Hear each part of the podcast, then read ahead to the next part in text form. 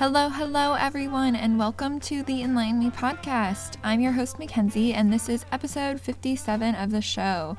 Welcome. I have a super special episode in store for you today.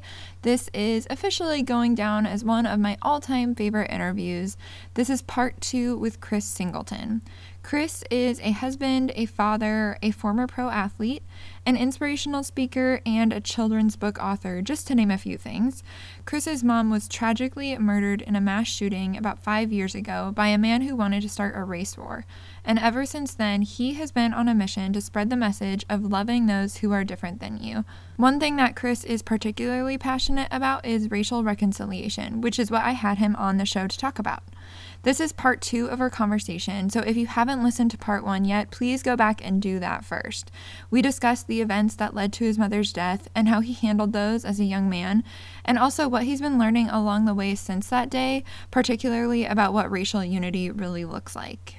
Today, we're continuing this conversation and talking about some hot button issues that a lot of people disagree on and a lot of people have questions about. I call them hot button topics, but what I think you'll learn from Chris today is that they really should not be. I don't want to give too much away, but I love the part in the show when Chris says that racism has nothing to do with politics. So let's stop politicizing it. It's a heart to heart issue that we can work on together. I loved hearing Chris's heart and perspective behind this, and I think no matter your background and no matter your skin color, you will learn from him too and ultimately be encouraged and inspired. Which makes sense considering he is an inspirational speaker, right? We also talk about some fun things that Chris is up to, like writing books and starring in documentaries, all the things. We talked about everything today. So listen to part one first and then dive back into part two because you don't want to miss either one of these episodes. As you're listening, don't forget about leaving a rating and a review for the show. This is something that really only takes a few minutes and it's really, really helpful to me. I want to take a minute to acknowledge someone who did just that and read a review that I received. This is from JBE84. They said, I love the variety of topics and people that Mackenzie brings on her podcast. From racial justice to poverty to addressing ethical clothing and bees, she's diving into topics that we all need to know more about. That about sums it up, okay? I have a very broad range of topics on here, something for everybody, right? But all topics that I'm really passionate about, and I don't waste my time on topics that I don't think matter. So you're always gonna learn something on here. Thank you so, so much for that review. And thank you if you've written a review also. I swear I read them all and it means so much to me. But it is more than just positive affirmation, okay? It really helps other people to find the show. And I want more people to hear these conversations, like the conversation you're about to listen to with Chris. So please rate and review the show, subscribe so you don't miss any episodes. And without further ado, here is part two with Chris Singleton.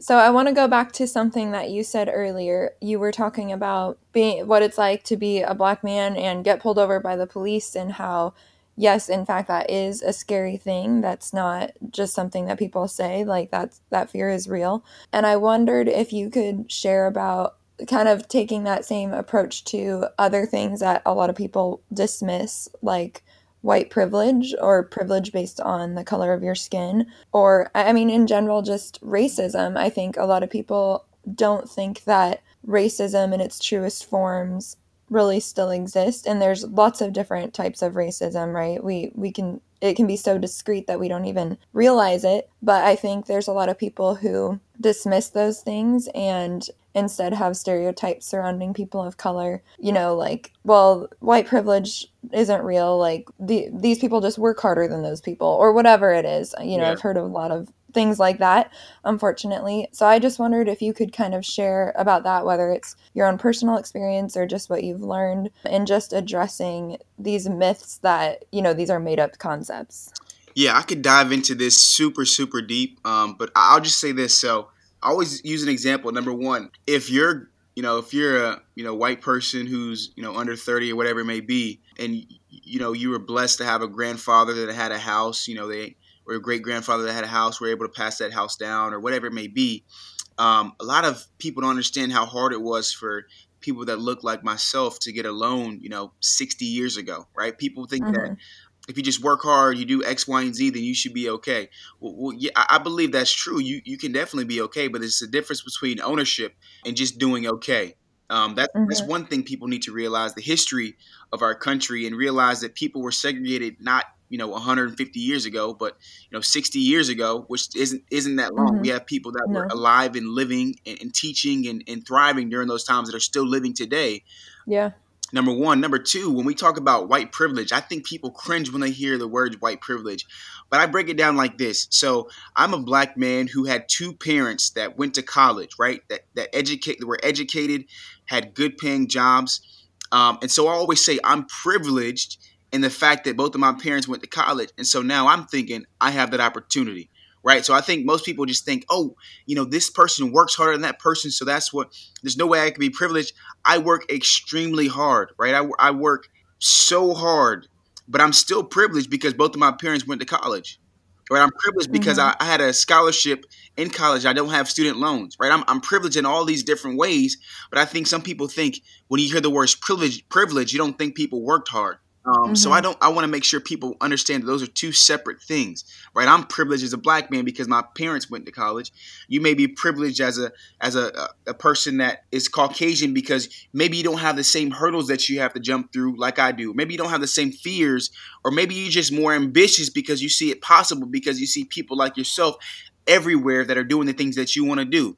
Whereas maybe with mm-hmm. me, there's not a ton of you know black children's book authors that are under 30 like myself. So I, I'm not privileged enough to see this person and that person everywhere to give and it gives me the feeling like I can do it as well. It's like, well, I don't really see a ton of people doing it, so I'm going to be the first person that I've seen do it.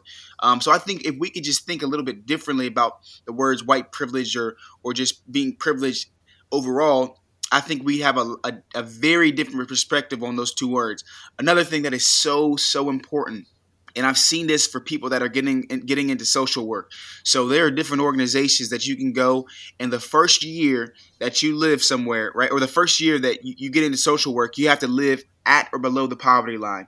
What does that mean? I think the poverty. I, I can't. Don't quote me on this, but I think it's maybe fourteen thousand or twelve thousand dollars or something along those lines. Maybe mm-hmm. you know better than me, but or maybe you, you've studied it better than me. But I think it's like those are the numbers, right? So instead of saying, you know what before I go work as a social worker with these kids that are in these rough communities, maybe don't have the resources that I had growing up, you literally live at the poverty line. So then you're saying, you know what? Instead of me saying, why don't these people work harder or do X, Y, and Z? Why are these kids, you know, so bad? You realize, man, living at the poverty line is extremely hard, right? And imagine doing so mm-hmm. with kids and doing so when you're working two or three jobs. People then realize, okay, now as a social worker, I can I'm more empathetic to people because I've been there before, right? I, I, realized that it was tough for me to make my rent and still pay for X, Y, and Z for daycare, for this, for that, for, for diapers, and for whatever it may be. But then they can put themselves in those shoes and they realize it's not just about working hard. Some people don't have the opportunities that aren't privileged enough to have two parents that went to college like myself, or aren't privileged enough to grow up in a house that was owned by your parents, or aren't privileged enough to never miss a meal. So I think when people stop thinking that people aren't working hard and, and realize how blessed they are and they have been, that's when I think people would be more empathetic and realizing, hey, I didn't choose my parents, didn't choose the fact that my parents were, you know, went to college, didn't choose all these different things in my life, didn't choose that uh, my son right now, he, he didn't choose that daddy works hard and that daddy's providing a good life for him. And, and some kids' his parents don't have that for, for, for them, right? So when we think about it as the things we don't choose or the things that, or put ourselves in those positions, I think people will stop saying, you know what, if they would just work harder, if if X, Y, and Z would just happen, then people would finally start to realize that those things are different than what they've been thinking for years and years and, and decades even. Mm-hmm. That's so good. I think it's it's one of those things that's really hard to understand if you don't have a good understanding of, for one, our country's history. And by that, we don't just mean slavery, obviously. Like, we mean, like you said, 60 years ago, 50 years ago, like even our more recent history.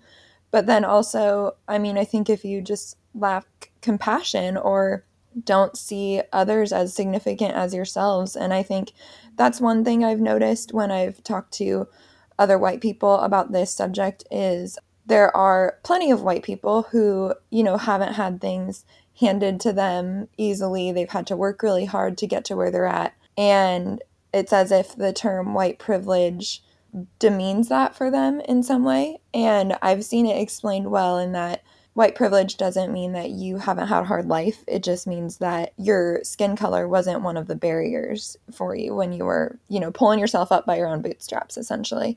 For sure. And yeah, I think I think something too to note is like you were saying like fam- family history is huge with that. Like I, I always say I think we're all just trying to do like a little better that than we had growing up. Like when we have kids of our own, it's like, okay, this is, you know, I had so many things, but I also want to change this, like about how I grew up, right? We're all just trying to do like a little better by our own kids. And for so many people, like I, I know so I have a friend who uh, mentors a younger black man. And so when he graduated high school, she really helped him to navigate the college application process and loan process and walked him through a lot of that. And, you know, he he graduated college, which is amazing. And he had a few things happen along the way that made things a little harder for him. He ended up having a child that was somewhat of a surprise. But a lot of people would ask her, like, man, do you think he's gonna do you think he's gonna break this cycle and like turn things around for his family? And she was like, What you don't realize is that he already has. Like, his mom is a crack addict and grew up giving him drugs. And the fact that he has a college degree and is, you know, a father that doesn't give his kid drugs, like, that's huge. And I think, obviously, that I'm not trying to say that that's the story for all people of color, but I think what we don't realize is so much of our barriers for all of us, no matter our skin color, is just overcoming what we came from or, or trying to do a little better than that. And so, yeah, I think people just really need to have a little more understanding and, like you said, empathy to see that just because we might have privilege in one area doesn't mean that we didn't work hard. It's not like it's not a attack on us by any means. Um, it's just acknowledging that other people ha- might have more barriers than we do. That's so well put. Um, even just, I feel so blessed to be, you know, born in the country that I was born in, right? I feel like I have so many different opportunities that people outside of the United States don't have or aren't blessed enough to have. Yeah. And so even in that sense, I feel like I'm privileged, right? Not just because I'm I have two parents that are, you know, have college degrees or taught me to strive for excellence, but I'm also privileged that I was born in the United States, right? I think people we'll take that for granted as well. But no, it's it's a blessing to be where I'm from and to, to be even growing up in the time that I've grown up and and think things are possible. Even though I may not have seen somebody do the things that I want to do, I think that it's possible because um, I'm living in a time where I believe that maybe maybe a few more hurdle, hurdles, but I think it's still achievable. Yeah, absolutely. And with regards to that, I saw something that you posted the other day um, you posted a video and you were sharing about the I, I think it was like the NFL took uh did did some kind of appreciation thing for your mom. Yeah. And I, I saw you talking about kind of I mean obviously that was a really cool thing, but when you got on social media to to look more into it, you saw some things that were really troubling. Do you want to share about that? Yeah, so the the the situation that you're speaking to is was actually a really really good thing the NFL's doing. Um, the NFL's doing an Inspire Change campaign uh, with people that mm-hmm. have you know been that have died for wrongfully, right? So with my mm-hmm. mother, if you don't know, like I said, she was murdered in a racially motivated mass shooting here in Charleston. There's no mm-hmm. you know gray area with it. The guy literally said, "I wanted to start a race war in the country. That's why I killed 9 mm-hmm. people in our church." Um, so mm-hmm. when that happened, NFL uh, they said, you know what, I want to honor different people that have been wrong, that have been hurt by systematic racism or been hurt by just racism in general. And one of the people we want to honor is Sharonda Coleman Singleton, right? My mom. And so different players mm-hmm. were wearing my mother's name on her helmet, on their helmet while they played this year. One of the guys by the name of Randall Cobb is doing so. And so I went to the page, NFL, you know, posted a picture about it. And so I went to the page to, you know, say thank you and uh, you know, tag Randall Randall Cobb and just say how I appreciate him. And as I opened up the comment section, there are just hundreds and hundreds of comments, and they are all just you know disgusting comments, right? Where people are saying, I, I won't say her name. She doesn't. She doesn't deserve it. Or they're saying, you know, what did she do? What did she do to be killed the way she was? Right? They're saying uh, oh yeah, let me guess, another black person that was killed by the police or killed by, and so people are just saying, hmm. and I'm thinking, okay, well maybe there's you know 50 comments like this because you know some people are just unfortunately they, they look to to stir the pot, right? So I yeah. think that I was thinking, okay, maybe 50 people, 100 people. Then I kept scrolling, so there was probably 500 comments, and over 400 of, of them were just like, "Nah, I'm not saying her name. Like she didn't deserve it. Like she she probably did something wrong." And it just it tore me to shreds because mm. my mom was the nicest person in the world who was murdered because of the color of her skin. Right while she was praying, she was mm-hmm. shot six times. And so I'm saying, mm-hmm. why would somebody say this without having no idea who she is, but automatically assume that she did something wrong to be killed the way she was? and so that's that's what happened and it tore me it tore me down and i'm usually a person i've got high spirits i'm on a, a mission to put an end to racism right so i know i've got a huge task ahead of me um, i'm a very mm-hmm. optimistic person but like that was really tough for me to see and it, and it hurt not only because of the things people were saying but but i'm just thinking so many of us know these people right so many of us know who they are they we, we know them right we, we, we may not uh, know that, that that account maybe they have a fake account spewing that hatred but at the end of the day, like we, these are our, our kids who are 15, 16 years old that are just stirring the pot every single day. These are our coworkers that are mm-hmm. just uh, die hard one way or the other way, that are just being blatantly disrespectful and mean to people. Uh, these are the people we know. And for us not to be putting an end to it, uh, it, it, hurts me. Uh, and that's that's the the situation that you're talking about. And yeah, it's tough, but it just makes me want to go even harder in the mission that I have of bringing mm-hmm. people together. Mm-hmm. Well, good. I'm glad. But I mean, yeah, that's it's really sad. And yeah, that's just such a bummer when you see that people really think that way. And so I guess with that too, obviously these are real people like you said these are your coworker or the kid the kids at your school or whatever that people really think this way and feel the need to share it online how how do you recommend? I know we talked about kind of at home when we're talking with our kids and everything. How would you recommend people address those conversations? I'm, I guess I'm just wondering because I think there's many of us that, that have been in these situations, whether we're white or um, a person of color. Do you have any tips for talking to people who think this way? I mean, who are just for lack of a better term racist or you know maybe maybe they're ignorant or whatever it is do you have any tips for those conversations because i think a lot of us especially lately have had them in our families and i know um, i was talking with a friend who i actually interviewed for the podcast and she has she's white but she's adopt she's adopted children and she has two black sons and she kind of said with her family like a lot of these topics get chalked up to politics like whether it's the coronavirus or whatever it is. But obviously, racism goes far beyond politics. And she said a lot of conversations people would end them with, well, agree to disagree. And she was like, I, I don't think this is something we can agree to disagree on.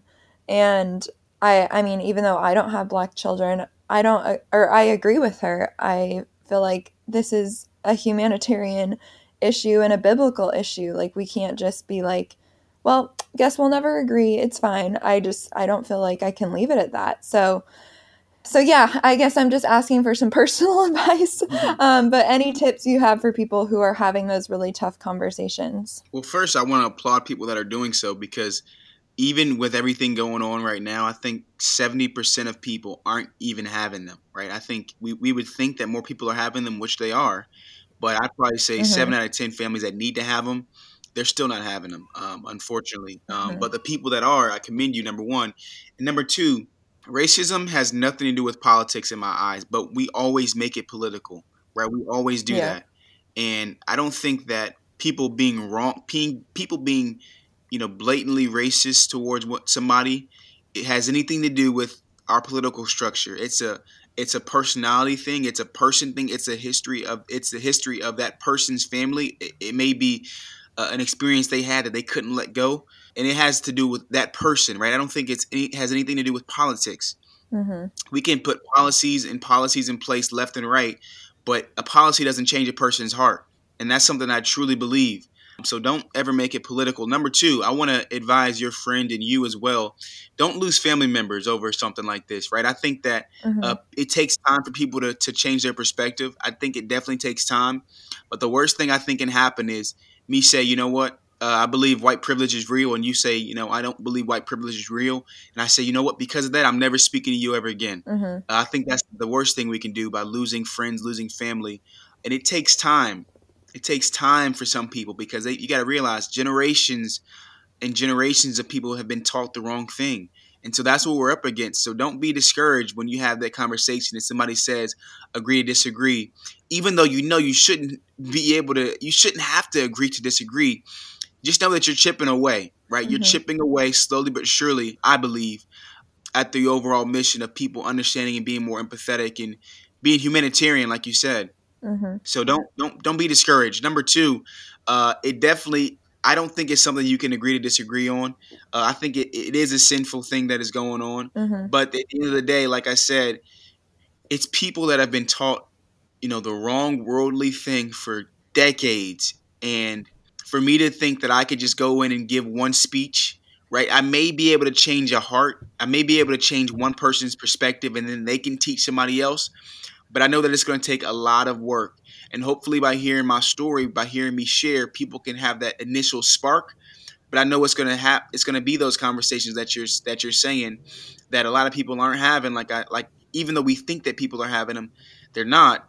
And I think that's what's going to lead to the change. And people will say to themselves, you know what?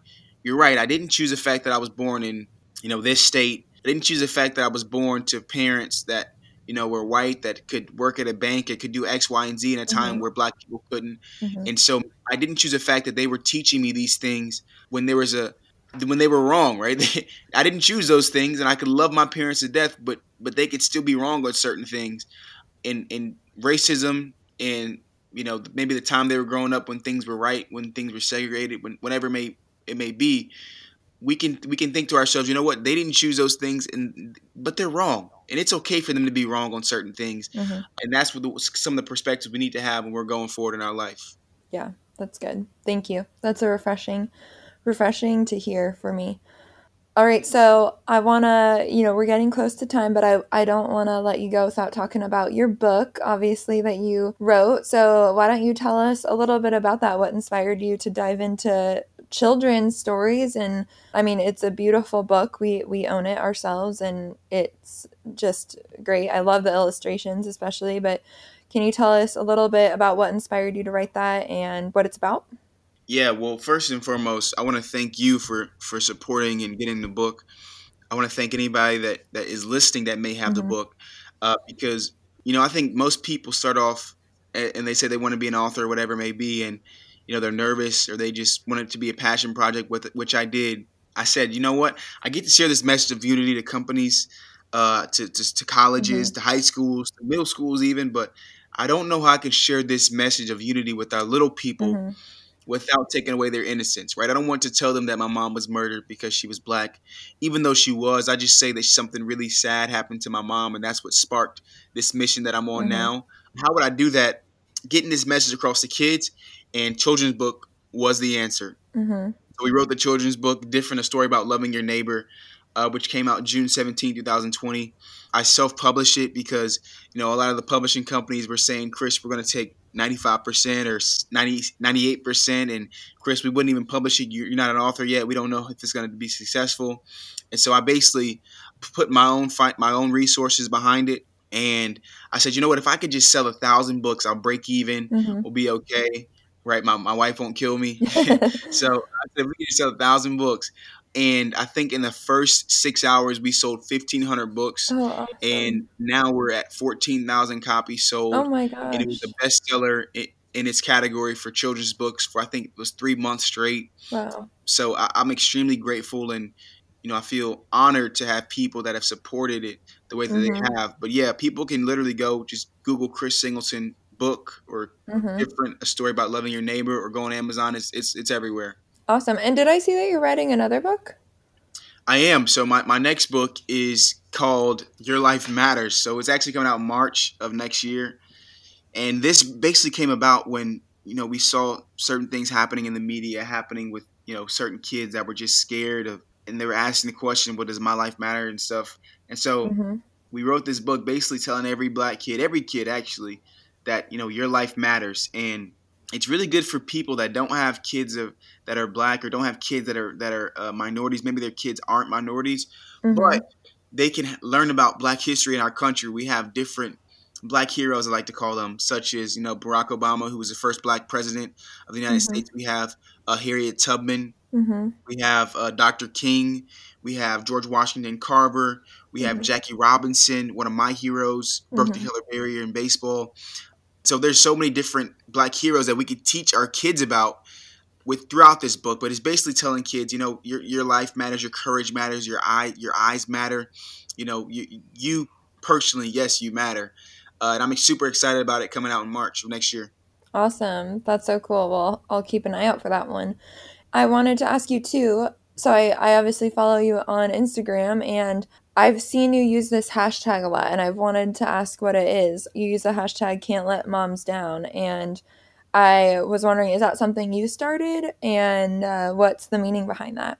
I started this hashtag about a, probably a month after my mom was killed. Mm-hmm. You know, I think for people, the Bible says we should honor our parents, and and for me, every single thing that I do, I try to make my mom proud. Right? She's no longer here on earth. I believe she's rejoicing in heaven. Right?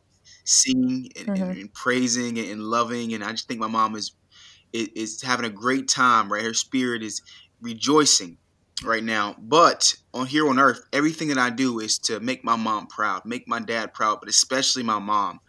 And I think that that hashtag just came about when I'm just you know every every single thing I do is just not to let her down. So I said can't let moms down, and uh, I've been mm-hmm. doing that for five years now. That hashtag and people have started to post it as well. But I think it's for everybody, right? Because we all want to honor our parents mm-hmm. and do something to make them proud, and that's that's my way of doing so. Yeah. Okay. Very cool. All right. Well, if you don't mind, I'm going to ask you a few wrap up questions. Are you okay for a few more minutes? Sure thing. Let's do it. Okay. So, first one being if you had to pick a main message that you want to leave people with today, what would that be? I guess the main message that I spread is to remember that nobody chooses their skin color, right? Nobody chooses mm-hmm. their first language. Nobody chooses where they're born. So we should never judge somebody and hate somebody for things that they can't control. Yeah, that's good. Thank you. And then a few fun ones. Okay, so if you had to pick, what would you say, especially as an author, what would you say is the most impactful book that you've read? The most impactful book that I've read, guy named Tim Grover. He is he was Michael Jordan's uh, basketball trainer. He was Kobe Bryant's basketball trainer. Dwyane mm. Wade basketball trainer. He wrote a book mm-hmm. called Relentless. It's phenomenal. Uh, basically, more of a, a, perspective book, you know, a performance or like a self help performance book. Mm-hmm. I absolutely love it because it's helped me change my outlook on life and it was allowed me to go a lot harder than I think I could. I could. Okay. Cool. Good to know. I, I always love getting recommendations. So great to know. What about, um, is there anything that you've watched or listened to recently, like a documentary or a podcast or anything like that, that you think everyone should see or hear? Ooh, I think I just watched this on a plane like two days ago, but it's a guy by the name of Stephon Marbury. He had a, he's a basketball player played in the NBA for a couple for a number of years. Played it in, over in China. Actually has a statue in Beijing because they, they love him there. But it's a documentary called "A Kid from Coney Island," um, oh, and this is a great documentary because as as fans as supporters, we automatically look at athletes and say, "Oh man, he's making ten million dollars a year. He's making twenty million dollars a year. His life may has to be easy." Mm-hmm. Basically, breaks it down how how tough it was for him growing up and how he was the guy, right? Everybody he couldn't mess up since he was in the seventh grade because he was everybody's savior, and so he just mm-hmm. talks about all that stuff. Talks about the pressure of being an NBA player, and it's really good for people that love sports. So, a kid from Coney Island is a documentary.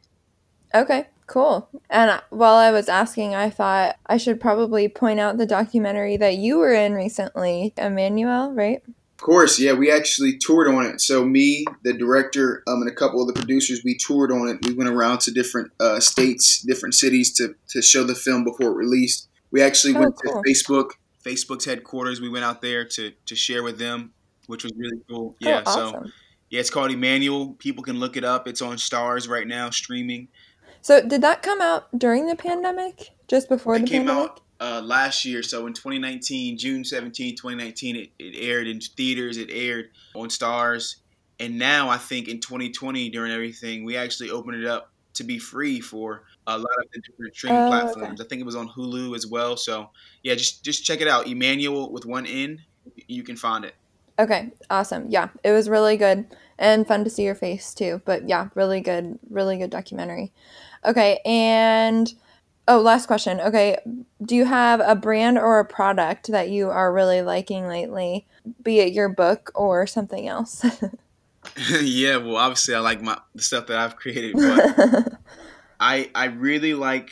Well, there's a couple things. I'll, I'll give you one. So I used to love the AirPods, but I've lost like four pair. My I'm like Chris, you're not buying another pair. So I love I love their I love those. Um, another thing I love. Uh, me and my wife, we actually just got rid of our cable and we use YouTube TV now, which I absolutely love. So that's something cool Mm, that we use throughout our whole house. hmm Um, other Does it get sports on it? Yes, it does. It does. It gets all the sports Okay. on it. We got like a little home Okay, theater room that I have, so I get to watch all that stuff on our, our TV in here. So Yeah. absolutely love it. Uh, other than that, no, I'm always interested in learning more about business um, because I'm terrible at like graphic design. I'm terrible at videography and stuff, and I really need Uh-huh. that when it comes to you know what I do and how I share. So Sure. I always love learning about different things like that. Yeah. Very cool. Good recommendations. You need to get yourself a AirPods case that's like attached to your keys or something so you don't lose them anymore. So, But I will say, Justin has put his through the washing machine before, and uh, they still work amazingly. So they're durable little things. All right. So, how can people find you if they want to connect with you, follow you online, you know, um, read about m- more about what you do? How can they find you? Yeah, I think most people can just go to chrissingleton.com and from there you can see all my social medias. My social medias are verified. It's just C Singleton underscore two. And people can Mhm. find me on uh, social medias, all of them. Perfect. All right. Well, Chris, thank you again so much for taking the time. I know you are a busy, busy man, so I really appreciate you sitting down and sharing your story and just taking the time to educate us because it's so important what you do. Um, and I just am really excited to keep seeing where God takes you on this journey. So thank you. Thank you so much.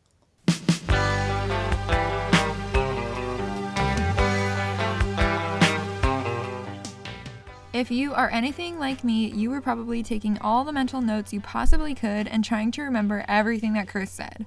The good news is that this show is archived, so you can come back and re listen to it whenever you need a good pep talk. You might have been thinking while you were listening of someone who you think really should hear this show. If that's you, I highly encourage you to share it with them. Like Chris said, this isn't something to lose relationships over, but we do need to keep the conversation going and not shy away from the tough topics. So share it with that person you think would learn a lot from the show. That being said, don't forget about what you can learn too, though. We're all imperfect, and if you listened last week, Chris taught us that we all have biases and stereotypes that we might not even be aware of. So let's all keep learning and getting better together. Chris has so many great resources for us. His book is one of them. Buy it for the kids in your life or even just to have around your own house, even if you don't have kids, okay? It's a great book. You're supporting an awesome cause, and it's something we can all learn from. And of course, make sure you keep an eye out for his next book releasing in March. I know I will be ordering it right away to have on the shelves for my kiddos. I would also highly recommend that you check out the documentary that Chris was in if you want to learn more about the shooting and the events that took place that day, but also the aftermath of it and the really, really special times that came out of that. Like Chris said, that documentary is free right now on Starz, free to stream, so go check it out. It is a must see. And of course, don't forget to follow him on social media in case you want some of that daily wisdom and inspiration that he gives. All the links to everything that Chris and I referenced today are in the show notes, and you can view those on whatever app you're listening to or on my website, heartfelthippie.com. Don't forget about leaving a rating and a review while you're looking at those and subscribing to the show.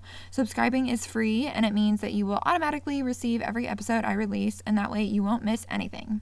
I would love to hear what you learned today. You can message me privately, or you could post on social media that you were listening and share what your biggest takeaway was. And like I mentioned, don't be afraid to share this specifically with people you think should hear it. Thank you so much for listening and for sharing. It means a lot to Chris and I both. Until next time, commit yourself to learning about the experiences of others who are different than you.